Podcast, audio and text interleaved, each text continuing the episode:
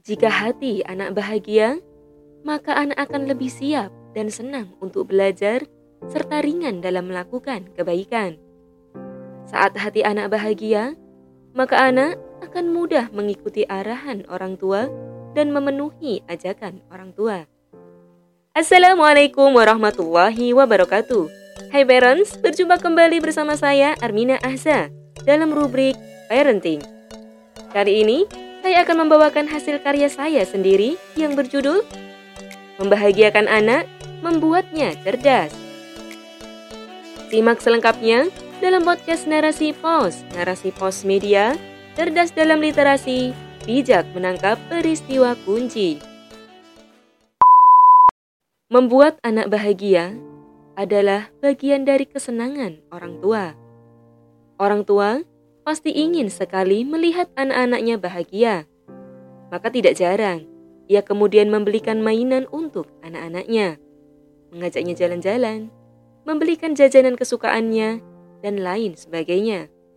Hal ini merupakan wujud dari naluri yang ada pada manusia, yaitu naluri melestarikan jenis. Salah satunya adalah sayang kepada anak dan ingin membuatnya bahagia.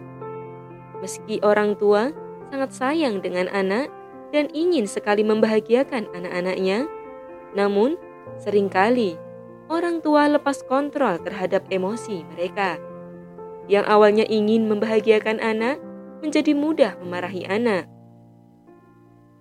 Parahnya, jika sampai memukul anak, entah karena tidak sabar menghadapi tingkah pola anak maupun disebabkan karena konflik rumah tangga seperti pertengkaran umi dan abinya.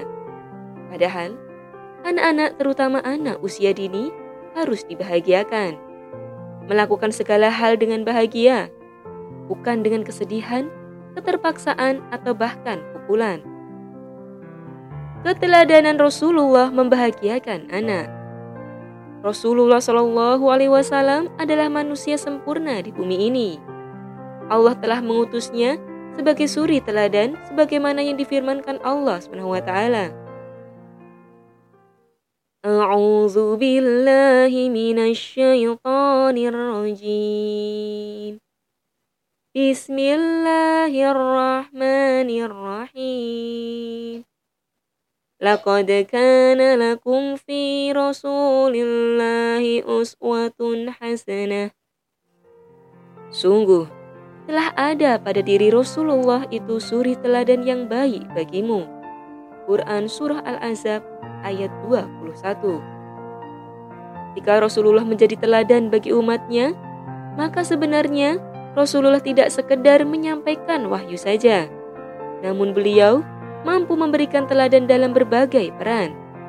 Seperti Rasulullah adalah teladan terbaik menjadi seorang pemimpin, Rasulullah adalah teladan terbaik menjadi seorang sahabat, suami atau pasangan, sebagai bapak, sebagai hamba Allah, termasuk sebagai ayah maupun orang tua. Rasulullah bersikap baik dan lemah lembut kepada anak-anak. Misalnya, saat Rasulullah ingin menegur Umar bin Salamah. Umar bin Salamah adalah seorang anak kecil yang disayangi Rasulullah. Umar bin Salamah masih kecil saat Rasulullah diangkat sebagai nabi. Saat itu, ia ingin mengambil makanan dengan sembarangan menggunakan tangannya. Rasulullah pun memberikan pelajaran dengan baik, dengan penyampaian yang baik dan memanggilnya dengan baik, sebagaimana yang diriwayatkan oleh Imam Bukhari dan Muslim. Wahai anakku, bacalah bismillah, makanlah dengan tangan kananmu, dan makanlah makanan yang terdekat darimu. Tidak hanya itu, saat ada anak kecil yang digendong oleh Rasulullah dan mengencinginya, kemudian direnggut dengan kasar oleh ibunya, justru Rasulullah menegur ibunya untuk tidak berlaku demikian dan bersabda, "Sesungguhnya, baju yang kotor ini bisa dicuci dan dihilangkan kotorannya." Namun, siapa yang bisa menghilangkan kekeruhan jiwa seorang anak atas bentakan dan renggutan yang kasar yang telah dilakukan kepadanya? Hadis riwayat Muslim. Masya Allah, betapa mulianya perangai Rasulullah. Beliau tidak pernah marah dengan seorang anak.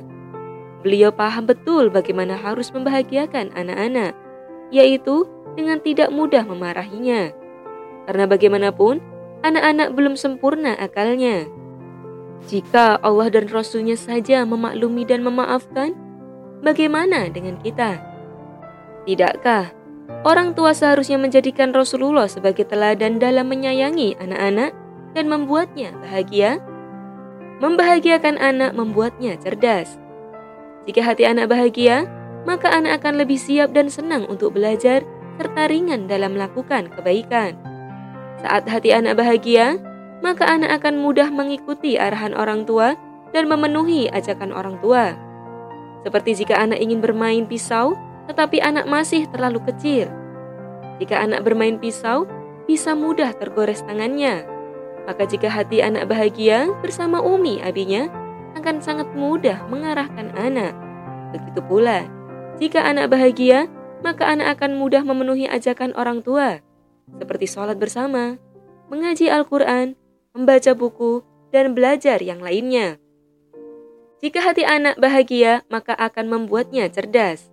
Itu artinya, sama saja orang tua menyiapkan hati anak untuk siap belajar dengan cara membuatnya bahagia. Sehingga, waktu untuk belajar akan lebih banyak.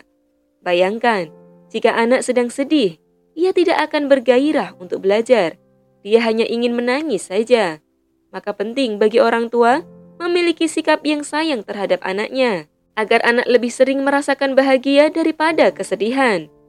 Meski bagaimanapun, sesekali anak pasti merasakan sedih dalam kehidupannya. Kesedihan, hal yang tak bisa dipungkiri. Seperti anak terjatuh dan terluka. Tidak setiap keinginan anak dituruti umi abi. Kondisi seperti itu biasanya membuat anak sedih. Ustadz Hafiz Abdurrahman pernah menyampaikan dalam sesi parenting di bulan Ramadan lalu. Beliau adalah mudir ma'had syaraful haramain. Beliau menyampaikan bahwa anak-anak yang tumbuh di lingkungan keluarga yang kondusif, tidak penuh pertengkaran, anak-anak yang tumbuh bahagia bersama keluarganya, mereka memiliki prestasi yang lebih baik daripada anak-anak yang memiliki latar belakang keluarga dengan banyak masalah, seperti konflik keluarga, suami istri. Cara orang tua membahagiakan anak. Membahagiakan anak memang banyak cara. Hal-hal berikut bisa ayah bunda coba untuk semakin mendekatkan diri kepada anak dan membuatnya bahagia. Pertama, meluangkan waktu membersamai anak. Di sistem kapitalisme membuat para orang tua lebih sibuk untuk mencari materi, sehingga menyampingkan untuk memprioritaskan anak.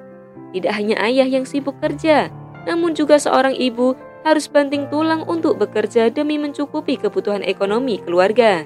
Dari sini, kemudian membuat kedua orang tua menjadi berkurang perhatiannya dalam memberikan kasih sayang yang tepat.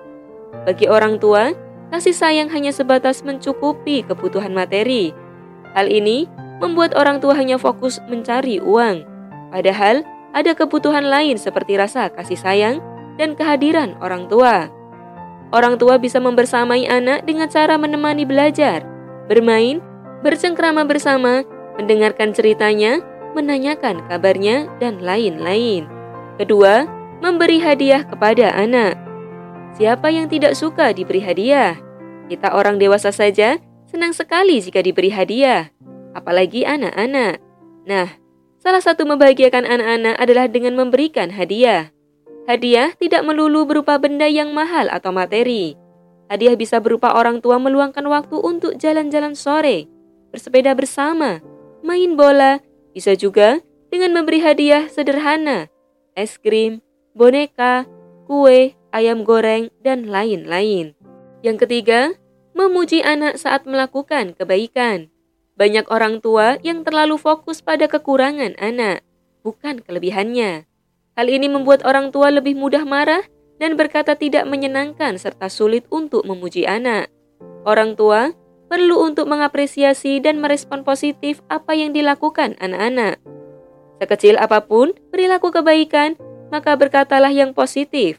Seperti, makasih ya sayang, sudah meletakkan sepatu pada tempatnya.